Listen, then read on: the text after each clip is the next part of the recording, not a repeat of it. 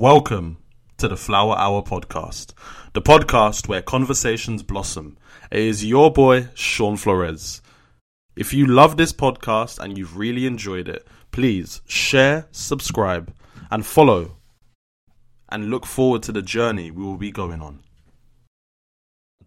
Hello, hello, hello, and here we are for another episode of Flower Hour.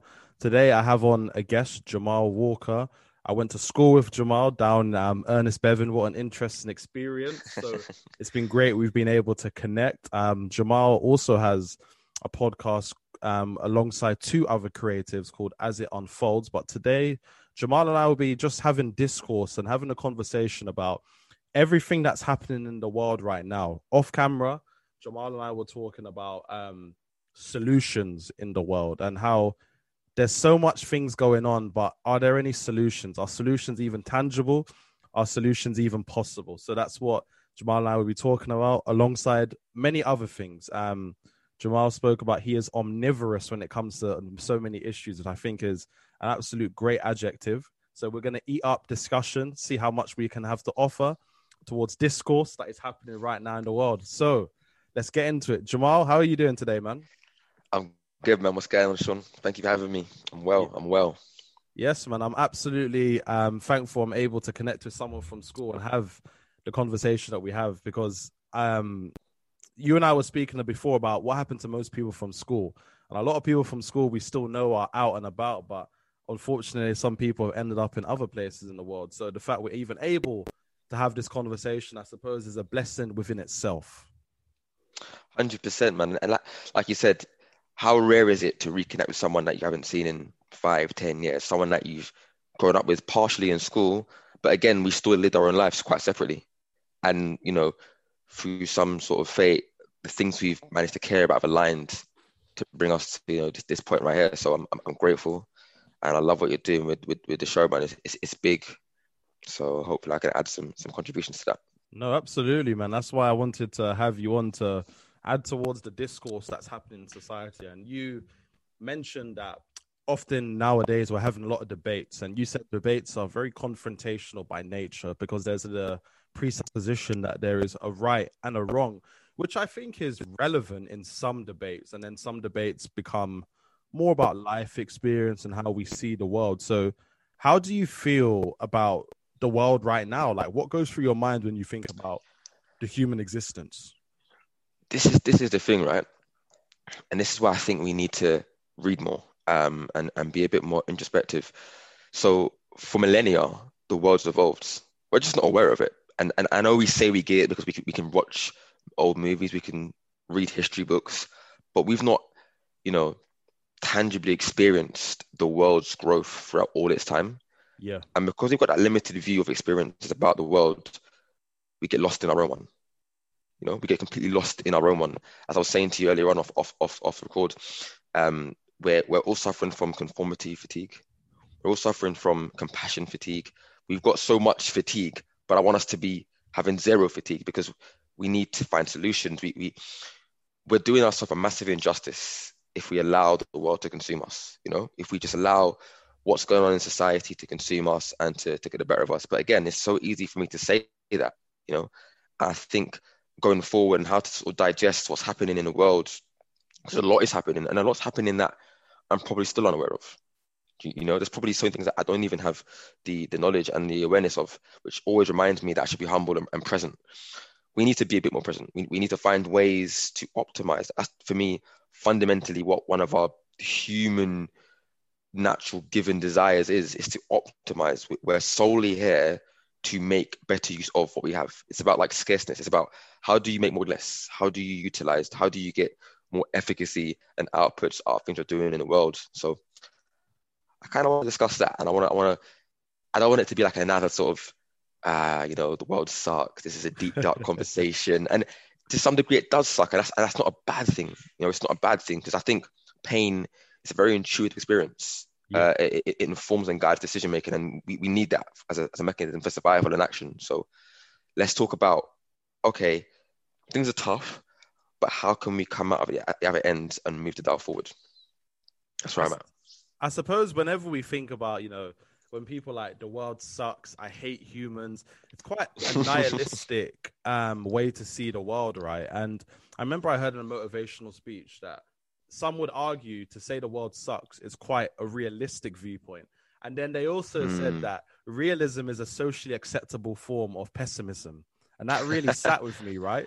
Because I think a lot of people in society are hope merchants. I feel like they're selling dreams. They're selling you the idea of something that's not to, that hasn't come to pass. But then in accordance with the Martin Luther King quote, what is it? Faith is believing in the first step when you can't even see the staircase. And I think that is incredibly relevant. Like, you sound quite optimistic with the world, and you speaking about compassion fatigue, fatigue and many other senses, it's quite relevant because we live in a society now where we are oversensitized to the point where we don't know how to exist without a phone, for example. You have social media addiction, and then you have what happened with George Floyd reshaping the dynamic of the racial atmosphere. And I'm not sure if you read my article, but I wrote about how I felt Black History Month was incredibly underwhelming because there was that racial fatigue.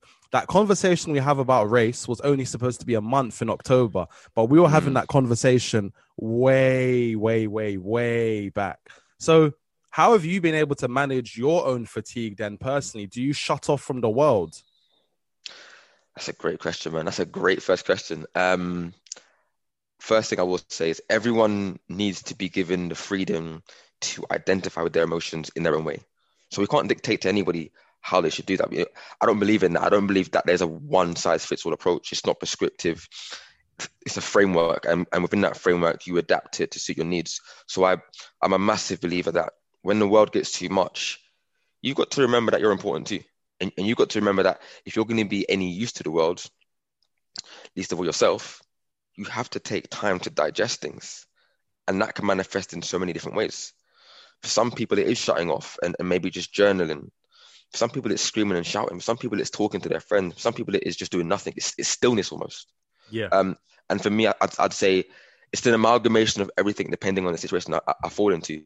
But you made a point earlier on that, and you was like, I seem, hopeful about humanity. Not necessarily, it's just that I'm hopeful about the control I have over my life. Yeah. And all I can do is exert that the best I can on everyone. I think we get into the trap of trying to save the world too much. Yeah. This is something that one of my boys said. I'm going to shout him out, actually, because he deserves this. One of my co-hosts, Mutar Rush, right? He said this once, and he was like, in your life, you're always player one. Like, you are the main person in this game. There's no one else really and truly. Of course, we try to be altruistic and whatnot, but you are player one. So we get into this habit of trying to save the world, and we consume the problems on ourselves, and we feel like we're carrying the burden for the world, when really we're a speck, And I mean that not even in a bad way, but something that one of my favorite artists said, Frank Ocean, he goes something like, "You don't know how little you matter until you're on your own," and that sounds quite dark, but I think it's actually quite beautiful, because what's wrong with understanding your fallibility? Like, what's wrong with that? What's wrong with understanding your human limitations and understanding that, right, let me work on just manifesting the best out of what I can do in this space and be okay with that and understand that it's never going to be complete. So I deal with, to answer your question, I deal with the troubles of the world through meditation, through reflection, and through honest conversations with myself about my ability to impact those changes.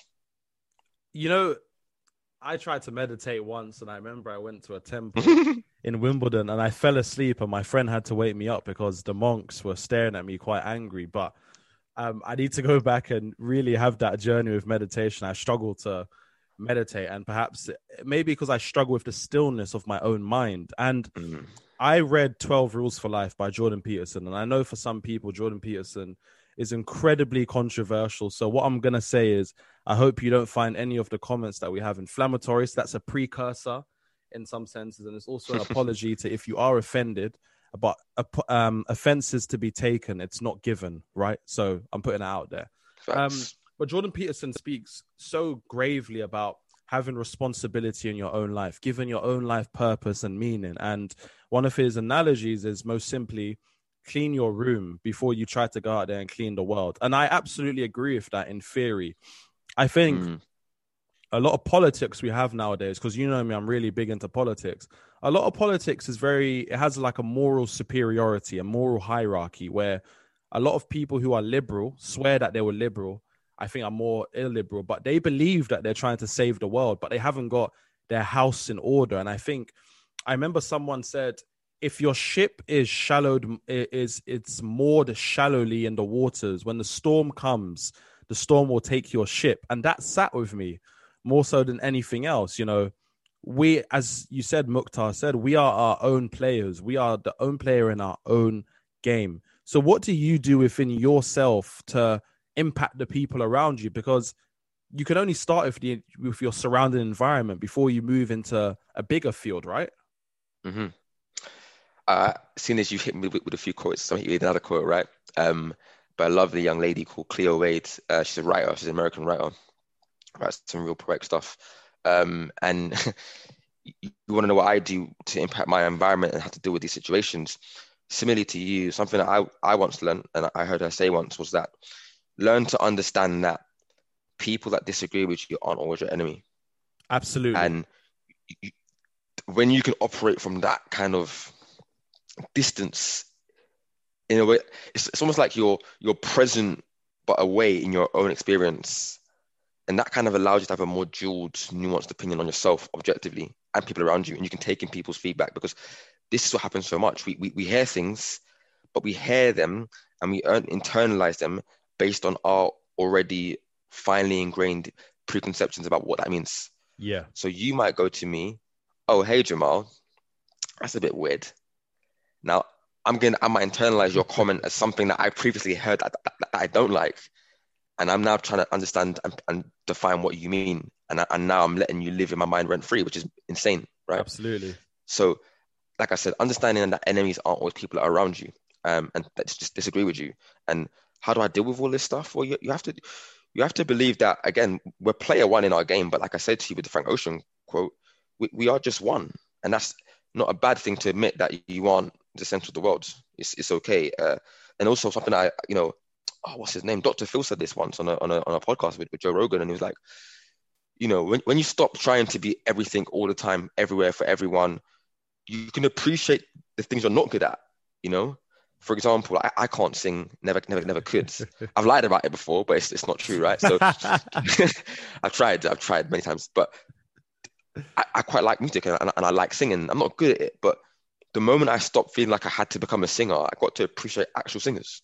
You can appreciate people's qualities better when you're not trying to absorb them and make it about yourself. So there are people that are better than you at things, and that's fine. Another point before I let you ask the next question is that we're all equal, but let's not romanticize the idea that everyone's the same, because we're not the same, and that's perfectly fine. We're different but equal. And I want to clarify this for everyone listening.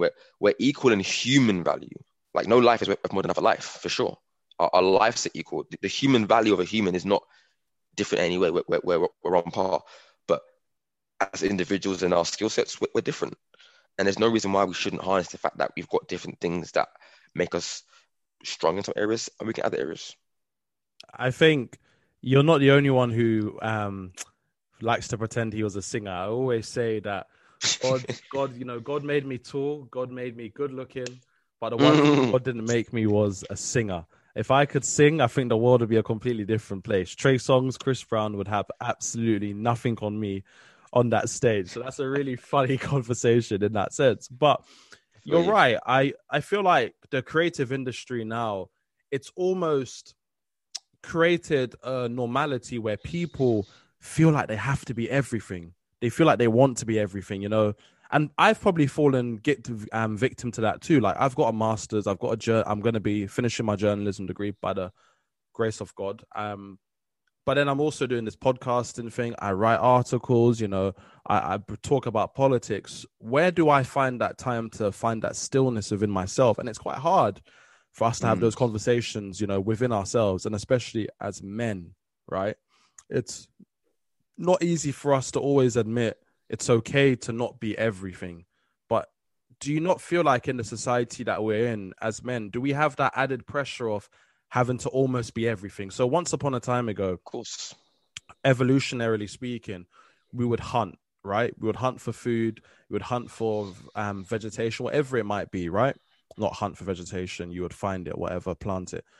But now we're hunting in a different way. We hunt money. You know, the way the world has changed, the dynamics of the world has absolutely changed in ways that we can't comprehend. And as you also said, that I don't think we ever realized that change. And do we ever really sit down in hindsight and realize just how much the world has changed? Now, you said you read quite a lot. When was it in that? When was the moment where you realized, hold up, this world has changed, and I never really understood that? Wow. That moment, the answer to that question is that moment's happened to me many times. That's the truth. You almost have to re-realize it when new things change. I think I'll never forget, I guess, growing up and you go through phases. You go through phases of life. I remember like a lot of the terrorist bombings when I was younger. I just remember like watching the fear grow in people. I also remember the prejudice growing in people as well. I also watched the bigotry growing in people's behaviors and mannerisms. I recall that shift, and I couldn't grasp it at a young age, but I knew something wasn't right. And I knew that people were making decisions based on limited information, but based on fear and propaganda. I also watched, like I said, I work in tech, so I've just watched technology grow. Yeah. And I've watched how technology has empowered us, but almost controlled us as well. Absolutely. It's consumed us. I've watched that as a phase as well. And I've been like, wow, the world is changing and we're not really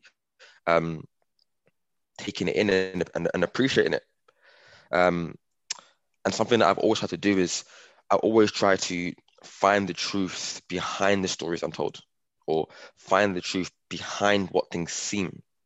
And my biggest buzzword that I use all the time in all my podcasts and all my conversations is information asymmetry is the biggest killer of communication. Absolutely. I don't think there's a bigger one. Of course, there's others, but that's where it starts from. And by that, I mean, to clarify, is that people are either misinformed.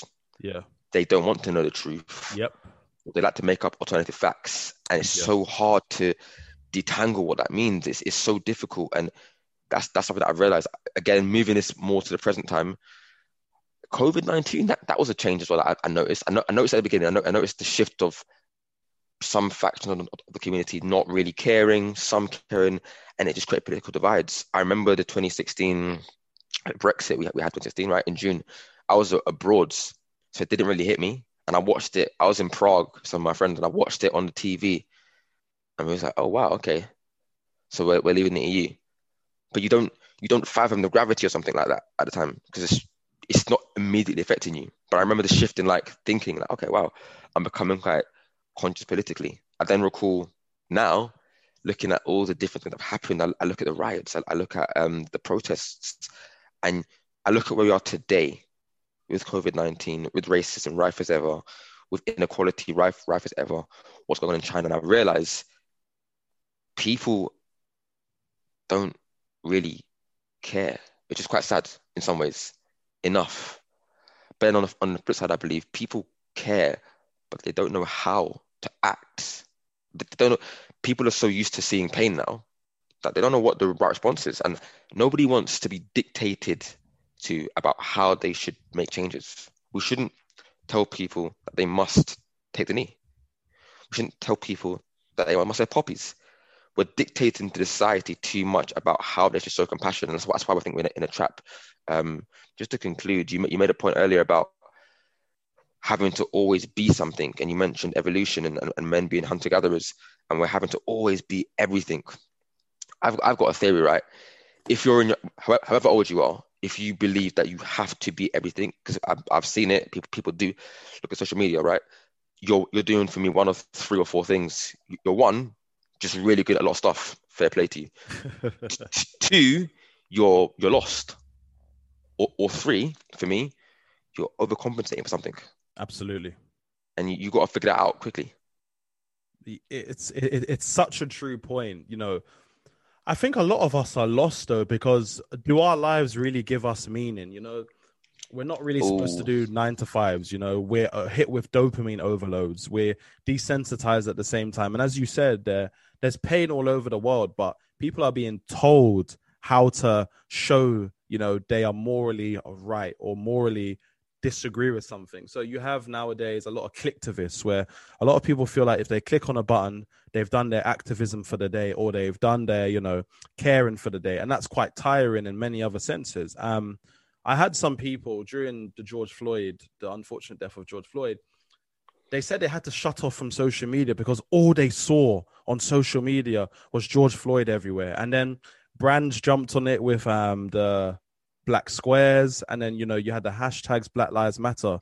And for me, it was quite a bittersweet moment in the sense of, this is work I've been doing for so long to help level out the inequalities in between people. But then I remember Boris Johnson made a speech, and even from my own studying of capitalism, that inequality is essential in the system in which we live, right?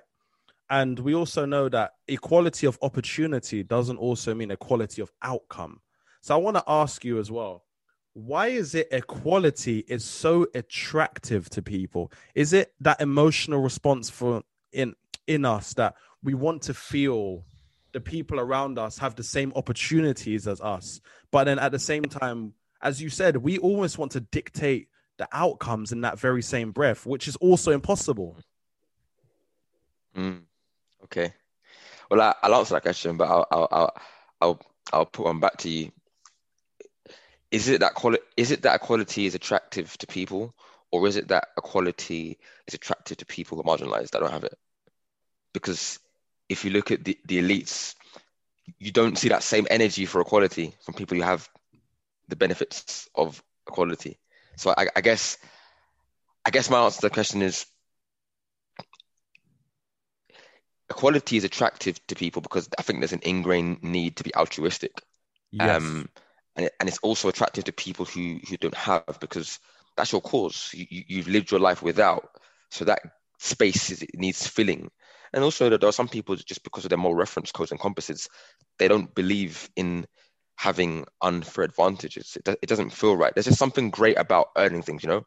Don't get me wrong, we'd love to wake up a millionaire, but there is just something so intrinsically valuable and, I don't know, self-fulfilling about earning something and seeing through something, as opposed to being gifted to you at someone's expense. But I'm so big on not trying to romanticize equality, because we need to be aware of, again, like I said, there are differences, and the world isn't run on an equal, balanced keel. We don't run like that. I'd like us to be more equal. I'd like us to run more efficiently and more fairly, and to run more proportionately. But you have to look at things, because this is what I mean. And you got to pick your fights and your causes and accept your imperfections, right? Because you can sit here and say, right, you know, we need to be more equal in communities. People need more opportunities. As you said, equal rights isn't equal outputs, because it manifests differently in different communities and different environments based on people's demographics and setups and their historical cultural capital. But what does it mean if you start paying everyone the same wage? What does that do to the economy? What does that do in terms of stifling people's creativity or incentive to want to make more and do more innovative new things? How do you balance the checks? I'm not saying you can't improve things, but this utopia of having a world where everyone's on 100k a year minimum doesn't work unless the cost of living has to increase. It's just, I don't know if, I'm not saying capitalism is the best means to manage the economy, but I'm not sure how successfully as alternatives would work. And that's also one of the greatest arguments I have within my head. So we have the NHS, which is a very socialist idea in many aspects because it believes in free healthcare for all. But then you go to America, they don't believe healthcare is a right. They believe it's an actual privilege. You should buy into your healthcare, which divides the wealth gap between the rich and the poor even more. And then also you think about a lot of things. There was a great book called Utopia for Realists, and they were arguing about a universal base income. And then you also even had Finland, I think, if I'm correct off the top of my head, or Norway, I can't remember which country it was. They ended homelessness because money, financially speaking, it made more sense to end homelessness than to keep it alive, right? But we also know within the capitalist structures, inequality is essential for some people to be at the bottom and for some people to be at the top. And I feel within the minefield of identity politics, in many aspects, we've been fighting for rights and privileges as opposed to what is it that we really, really want? Do we want that equality of outcome within those equalities of opportunity? So you think about it, right? Black people make up 33% of the population in the UK. People don't understand it's big, but it's not as big as you really think that is, right? People really don't understand that. But as a people, we've punched above our weight in terms of the cultural capital we have, in terms of the financial capital. You know, you had the Black Pound Day, you know, we got black businesses, the music we've made. But even through all of that, we still don't have the equality of outcome in which we would like. And this is very specific to our community because we relate to that, right? How would we then manifest that equality in reality? Because equality in theory sounds beautiful, but how do we put that into reality now? And I know it's quite a tough question, but I want to get your view on it. Cool. All right. Well, first things first, because I'm a stickler for facts. We're not that there isn't 30% of black people in the UK. It's London. It's more like 40, but in the UK we're actually like 3%. In the UK, we're 3% in the UK, 33% in London. Yeah. So and I think people forget that, like the small proportion of we are. So when everyone wants representation, it's where's the pool that's going to come from? Exactly. And we need to not forget we are coming from a traditionally white country. That's fine, nothing wrong with that at all. And that's just the facts. So, you know, you wouldn't expect to go to somewhere that's predominantly black and see more white people. It just doesn't make sense. It's okay, you know. It's tricky, but you made a point earlier on. I think it's really important to ask this because what do we actually want? Yeah. What is it we actually want? And this is what I mean, because companies are so used to virtue signaling. Yeah.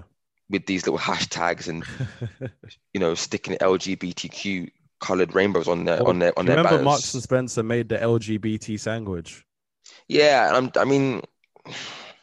I know that means something to some people, but think about it. It's woke washing. These companies like to pretend that they sit on the side of social justice issues, but they're stuck between a rock and a hard place because they know if they don't jump on the bandwagon, they're going to lose money, man. That's all it is. Look at Nike, Raheem Sterling, Caster Semenya, Colin Kaepernick. All these athletes, they jumped on the bandwagon because they knew it made money. Do you really think Nike actually cares? Nike exploit workers all the time. This is what I mean. There's a dichotomy in human. This is what I mean. Like I very rarely attack people's views nowadays because I'm just understanding that there's just a massive dichotomy between who we think we are and who we actually are, and how much we can do about the reality of like life. And I can't make a generalization and say that Colin Kaepernick didn't support the cause because he cares, because to me it's like he does really care. I can't say 100% that Nike do not support equality, but of course there's a financial benefit to these things. We'd be foolish to deny that. We'd be foolish because everyone has their own interests and values. And for me, the biggest thing that anyone in a community like ours can do to empower themselves and to deal with what's going on in the society in terms of what we should ask for, what we should want is, money is great, but something that I think to go alongside the money and the rebuilding we need is cultural capital. We don't have any cultural capital. Is my thing. We don't have any. I mean, we have some, but we lack the cultural capital. And that's what I think is our downfall. I strongly disagree with that. And the only reason I say I disagree with that is because think about it, right? Rap, where, you know, or music, let me just say music in general, we have massive cultural capital. You know, you've got fashion, we have huge cultural capital, maybe not in representation in terms of the models, but in terms of how much we consume. And I think cultural capital and social capital are one thing, but then ask the question, we have the financial capital. It's just how do we spend that money? How do we pour it into pools of black wealth and black excellence? We have to make sacrifices happen, right? So you think about it. There's always these jokes that people make that why is it an Asian can't take a free kick because they try to buy the corner shop? When you think about it, when you're young, that's funny. But as you get older, you start to understand economics and finances. They have built wealth off doing that. they've been able to do that. There's areas within London or outside of London that are dominated by certain ethnic minorities because they've been able to sacrifice and invest in it. And a lot of other communities don't necessarily care for the cultural capital, but they care more for that financial capital, because we know money makes the world go round. Cash rules everything around me, in the words of Grandmaster Flex. So why is it we need cultural capital above financial capital then? I don't think we need it above financial capital, but I think some of the cultural capital we have got is it's tainted because it's covered in a lot of pain, and it's born out of a lot of negative things. And I think we need to reinvent our cultural capital. So, I mean, like, a lot of our cultural capital that supports our social mobility and our presence socially is coming from pain. That's what I mean about our cultural capital. Because in some communities, they have a cultural capital too, right? But it's not built off pain so much. It's not built off not having, and we're building from a point of pain. So when we do get into these places, we just don't have the ability to take that mobilization financially. We don't have the means. So if we were to get the rack money, we have to, for me, it's about rebuilding the community. Like, look at what the Jews are doing. I mean, there's a lot of controversy in many different ethnic groups, but look at what the Jews are doing in terms of how they're rebuilding the communities and how they're buying back, you know, lots of land and areas so that they can just almost breed a community within a community that has a set of core values and traditions, and that way when they go out into the worlds, they look like shields, because their values back home, I'm saying that proverbially, but back home, that's what gives them their clarity. And I think we're so great as Black people, right? We're so amazing, man. We're so amazing. We're almost so amazing that we're a bit in everywhere, that we're not united enough as one in one place. That's why I think it's our downfall. But it's tricky. Do you think we need reparations? And if you say yes, how do you disseminate that? You know, how?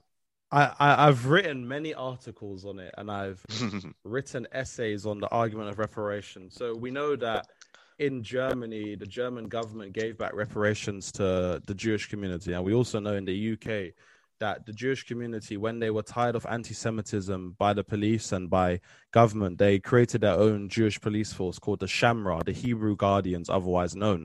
And they looked after their own community. They don't necessarily... I have a few friends who are Jewish, and obviously they are not ambassadors and representatives of the entire Jewish community. They have their own viewpoints, but they say there's one thing that they admire. It's the unity. However, in that same breath, with that unity, they are very willing to push out people who do not represent that unity. So as a people, do we have to get back to that? That's a whole nother question. But going back onto reparations. Reparations, in theory, is fantastic. In theory, it is good. And I would agree with it. And I remember there was a famous psychologist who said, the argument of reparations quite typically nowadays has been, if you are not willing to accept the damage you have done to a community, you trap them into a stone wall case where they are not able to move any further from where they have been in terms of that trauma. So some people would argue, by the minute you acknowledge what wrong you have done to the community, you have to reckon with the fact you've actually done something wrong, and you've got to seek to make it right.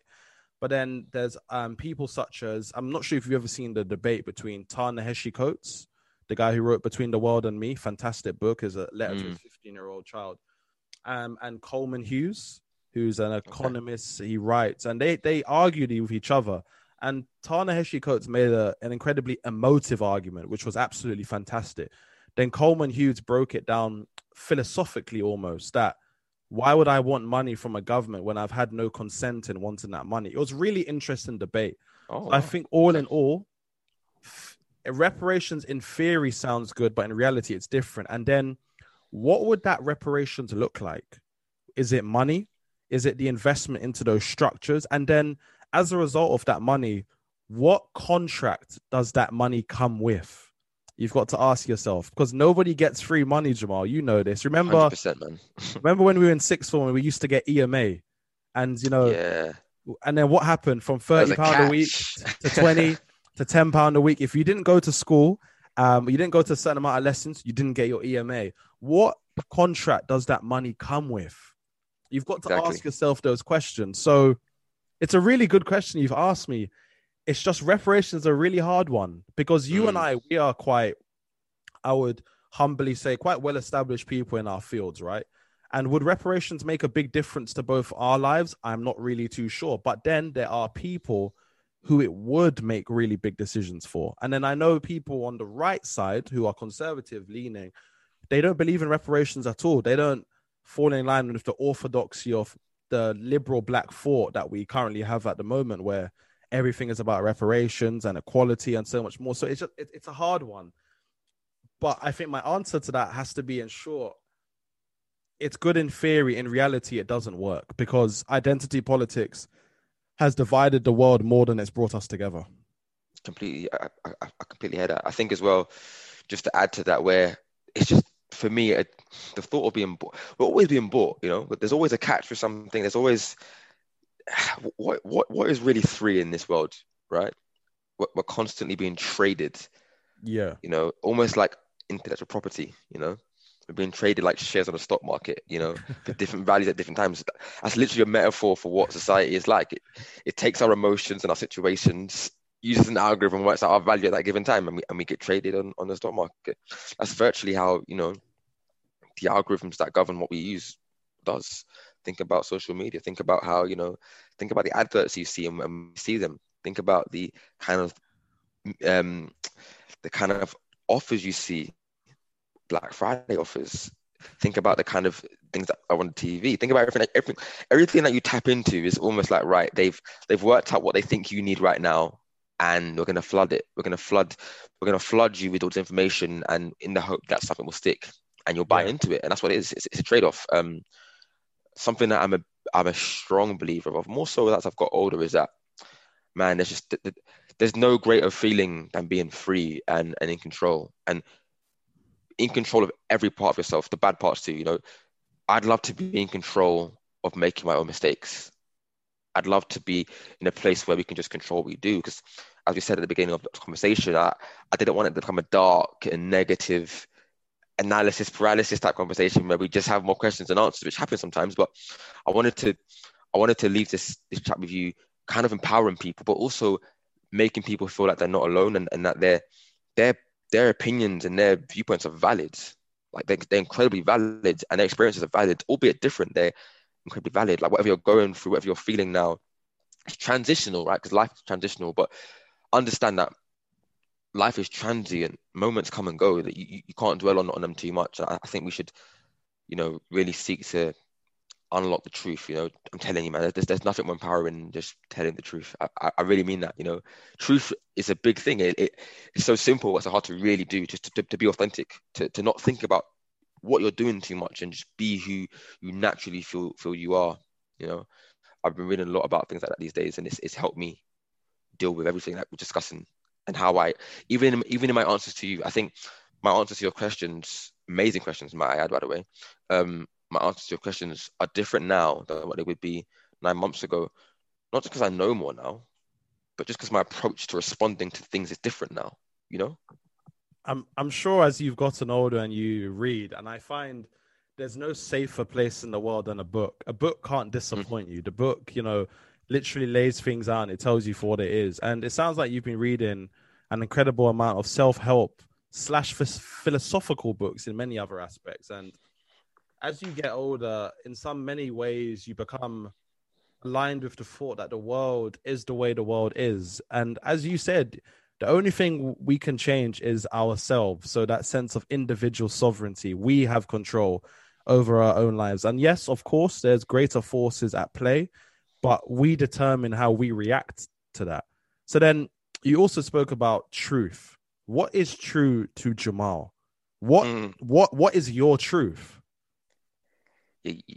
Listen, you're not playing with the questions today. I respect it. Okay, coming strong today. But I'll answer that question. But just go back to the self-help point, because that kind of alludes to this point as well. I don't really read much self-help books, to be honest. I had a phase, but not really.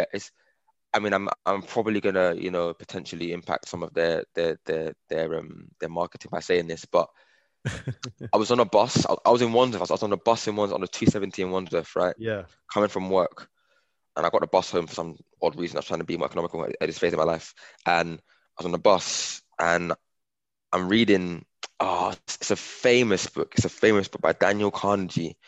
What is it again? It's something like Win Friends? Or something? How to Win Friends and Influence People. Yeah, How to Win Friends and Influence People. I had a feeling that this is funny, right? So in my world, in my professional corporate world, that's like the go-to book. That's like the godfather of books on just being great with people and clients and building relationships and stuff. So I was, I give it a look. So I'm reading the book now, right? And I'm on the bottom deck of the bus at the back, and I'm reading it, and I'm kind of like leaning on the wall, and we're going through Wandsworth, and I just start falling asleep, and I keep waking up out of my sleep, and in my peripheral vision, there's a lady maybe 2 seats from me, and she's just looking at me. Like, I keep catching her looking at me. So I look at her, and I'm like, you okay? And she goes, yeah, you? I'm like, yeah, I'm good. I was a bit confused as to why she was watching me. Yeah. And then she goes to me, how are you finding the book? And I went, yeah, early doors, but it seems interesting. And I went, why have you read it? And she laughed, and she went, yeah, years ago. And I go, what's funny? And she goes, I don't know. I just look at young people sometimes with their self-help books and think, why do you think the answers are in that book? Why don't you trust yourself? We're so used to looking for answers elsewhere that we're not trusting ourselves for the answers. Why do we like mandate and presume that this book is going to give us the clarity we need when the truth is it's within you? Because all you're reading is another person's opinions. So why is that opinion more valid than yours? And I can't lie, I didn't ever come back to that. And that stayed with me forever. So there's value in self-help as a, academically, as a literature to collate more ideas, but fundamentally, I think you need to look in yourself and experience the world to govern your thoughts. So yeah, I don't really read that much these days. I'm more philosophy. I'm more economics and psychology. Right? That's my passion. So I stay with that side of things. But to answer your question, which I've been evading for a little while, what is my truth? What does truth mean to me? Right. I describe myself as an onion. Okay. Because it's going to sound weird. So what, you make people cry?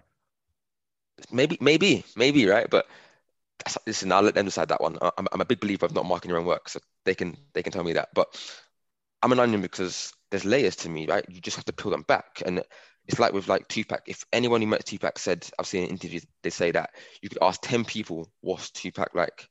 And you get completely different answers. Yeah. Now, that doesn't make him any more disingenuous.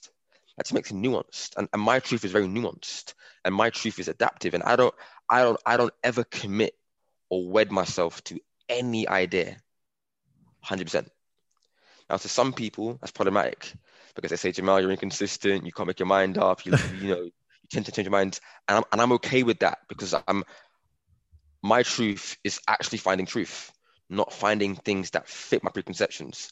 And I'm happy with that changing from day to day. And it can be unsettling for people, but for me, it's okay. Just personally, for me, my truth is love, man. Like, love is the epitome of my emotions. It's the epitome of my experiences. And I get that love from, honestly, bro, things like this. This is where I get emotional solace. This is where I derive meaning and purpose from these kind of, conversations with an interlocutor like yourself. And I really value these things. So my truth is existing in a way that allows you to never commit yourself to anything permanently so that you block yourself from new ideas. Okay. I think you're right. I think once upon a time ago, people would say I was super set in my views, right? And as I've gotten older, I started to read things that go against my preconceptions and my opinions. And you're right. I think solace is the it's the epitome of the word I want to use. I have found solace in reading opinions very different from mine because it makes me either really sit down and reckon with my own thoughts, but then at the same time realize that a 6 is a 9. It just depends on what view you're looking at it from, right? I like that. Yeah, for sure. And then it also reminds you that no matter how thinly you cut the cake or the bread, there's always 2 sides. Mm-hmm. Right, it always makes you remember there's always 2 sides. It's the battle of perspectives, right? And with me being able to no longer be certain about my opinion, it's made me, I'm sure like yourself, you'll probably agree with this, it's made you more open to receive information that you ordinarily would not have been able to receive due to your preconception and due to your judgments on things, right? And then I'm sure people might have asked you, oh, Jamal, what's your star sign, man? It must be because of your star sign. You know, there's that astrological determinism in which people have. So am I sending for people that believe in star signs? Take it how you want, as Jamal says. You know? Whatever idea you wed yourself to, make sure you marry that. But I divorce astrological determinism. Ooh, that was quick. I get you, man. I get you. I mean, that's what I'm trying to, I mean, this is what I mean. Like, I don't. Listen, man, you'll be surprised how much things in life you can get over and get past, right? I'll say that. Take that what you will. You'll be surprised how many things you thought you believed until that came to be untrue. And just for me, my truth, I derive that truth from experiencing life. I just want to be present. I don't, and this is what I mean. I'm not particularly religious. I'm not atheist either, but I'm not particularly religious. I'm kind of agnostic, right? And this is not going to please everyone, but for me, I don't see the bad thing in there being nothing else. I don't see that as a tragedy. It isn't tragic to end. Why is that? Why is there just a heavy connotation between tragedy and ending? Why can't there be something quite beautiful and mystical in our limitations and life? So I'm just more, my truth is all in optimization. I'm not here to inspire you. I'm here to optimize, Sean. I'm not here to inspire, I'm here to optimize. And if through my optimization are inspired, then that's two birds with one stone. And that's where I derive my meaning and my truth from existing and from finding purpose and touching lives wherever I can and whatever I can do it. I want to read something to you by Akala. And this to me has stayed with me from when I read his book a while back, Natives. And he speaks kind of about purpose and truth. And before I say it, the crux of the argument is that what will the world look like in 20, 30 years time when the things that connected us ideologically have changed? When the landscape has changed, when we've changed, when us growing up as working class people aren't working class anymore, are we still going to have that energy for inequality? Are we still going to see the world in the same way? Are we still going to be wedded to certain communities as we said we were? And what happens when we get so quote unquote woke and intellectual that we find that there's no answers? Do we just get fed up with life? And I'll read it to you now because I'm waffling, right? So it goes like this. Where is it? Right. How will Black Westerners react to the changing worlds? Will we maintain emotional links with the interests of the global South beyond generational too? Will we fall into a trap of the Black bourgeoisie? Will relative comfort and privilege change us for the worse? When all the Caribbean and Indian-born postal generation are dead, as will soon be the case, and we are just British people, how will this affect our political consciousness? I often look at the world and I think, fuck it, why bother? But I know that's how we're supposed to feel.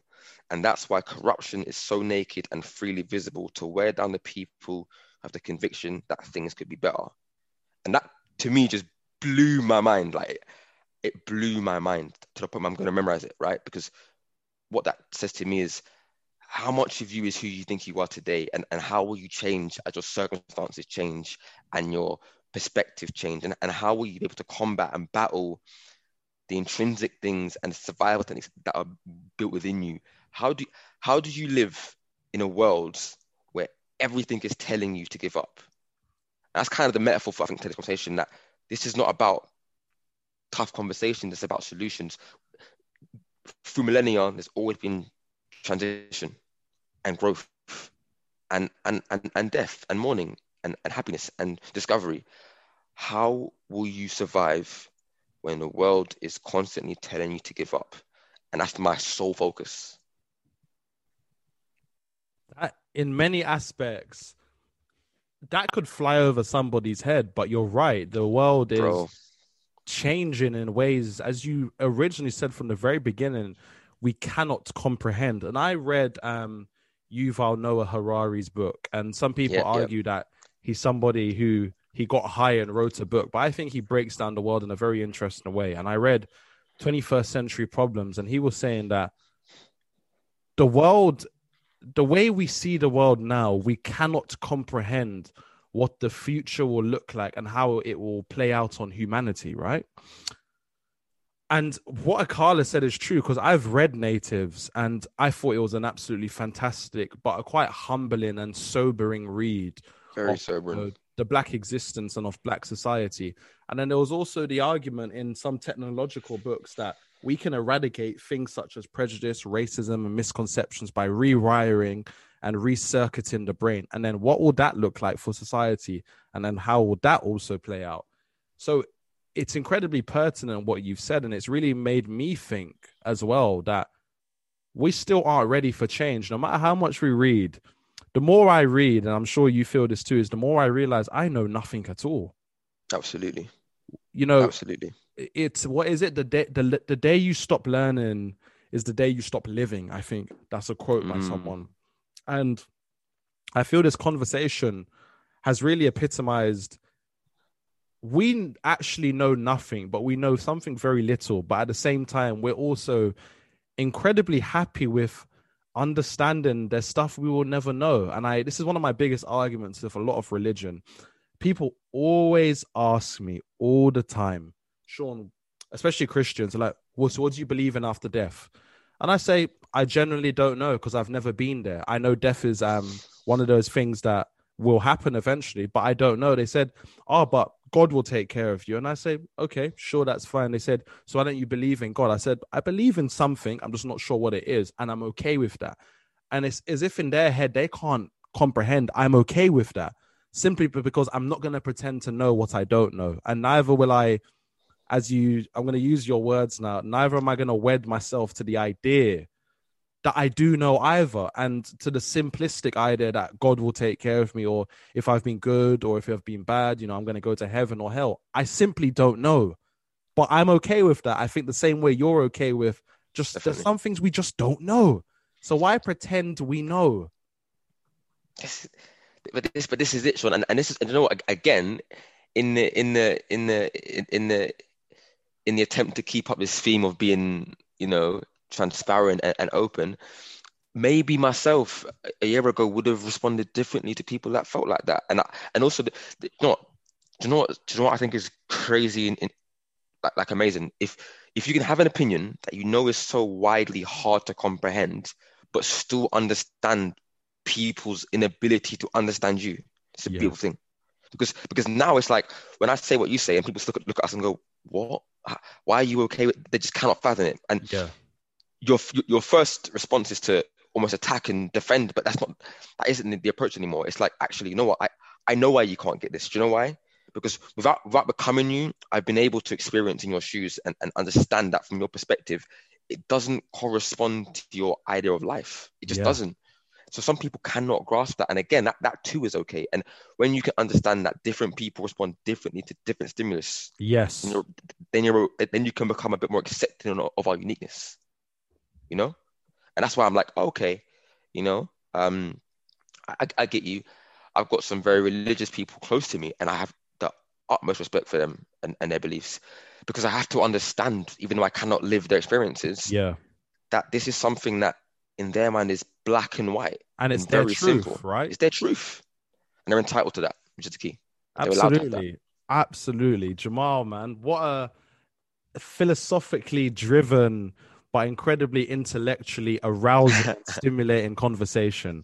It's so good that we've been able to grow up. And as you said, we've lived very different lives in the world that we've lived. Ordinarily, a couple of years ago, I always used to regard myself as the floaty poo in school because I could float around everywhere. I could get away with being fast enough to chill with the cool guys like yourself, but then at the same time I was nerdy enough to chill with the guys who were only in the library, and then because I liked Yu-Gi-Oh, I could chill with the other kids. So it just shows how in many aspects that whilst we've grown differently, we've been able to find parallels within our very different experiences. And as you said, I'm not a cool guy, just to correct you. I'm definitely you were part of the cool guys. Jamal used to have primrose back in the day. I used to regard, Jamal as Marian at some sort.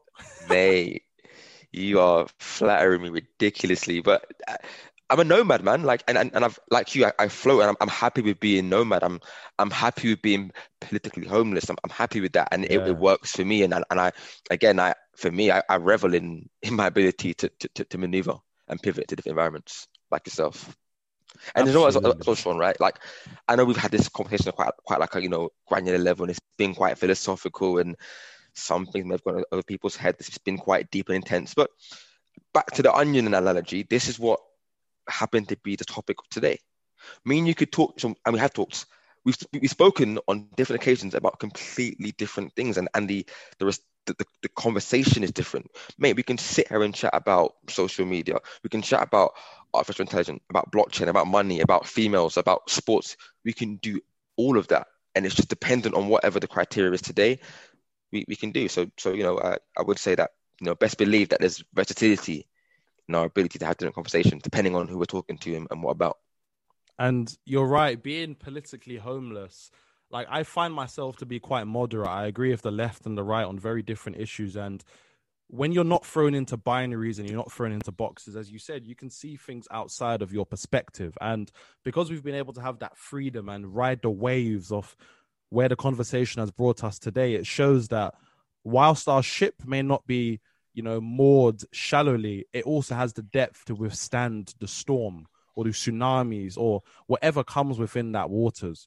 I would love to know then, for those that are going to walk away from this conversation, we spoke very at the beginning about solutions. What solution do you have for those out there who perhaps are struggling with the reality of life, perhaps haven't found their truth or their purpose? What advice would you give them?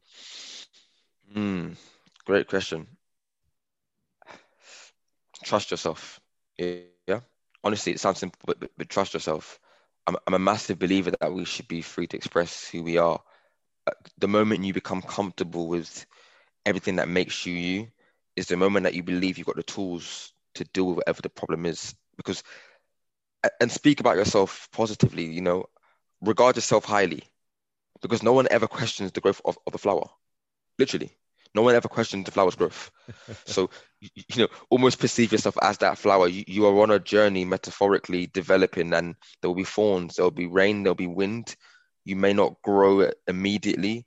The soil around you may, you know, ferment, but you must continue to grow, and you must continue to absorb everything around you and trust yourself to develop, because I promise you, you have everything you need internally. You are wonderfully and perfectly equipped to deal with everything before you. You just don't know it yet.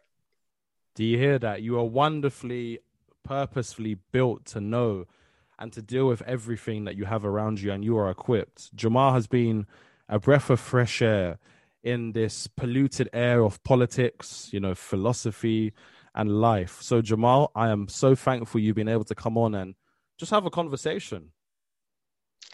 Thank you, man. Honestly, it's been an honor. This guy is, Sean, you're doing great things, man. This is a great way to get people to interact and engage, and please continue the discourse, because I've already enjoyed it, and hopefully we can do it again sometime. No, most definitely. So I'm just looking forward to what the future holds for us both.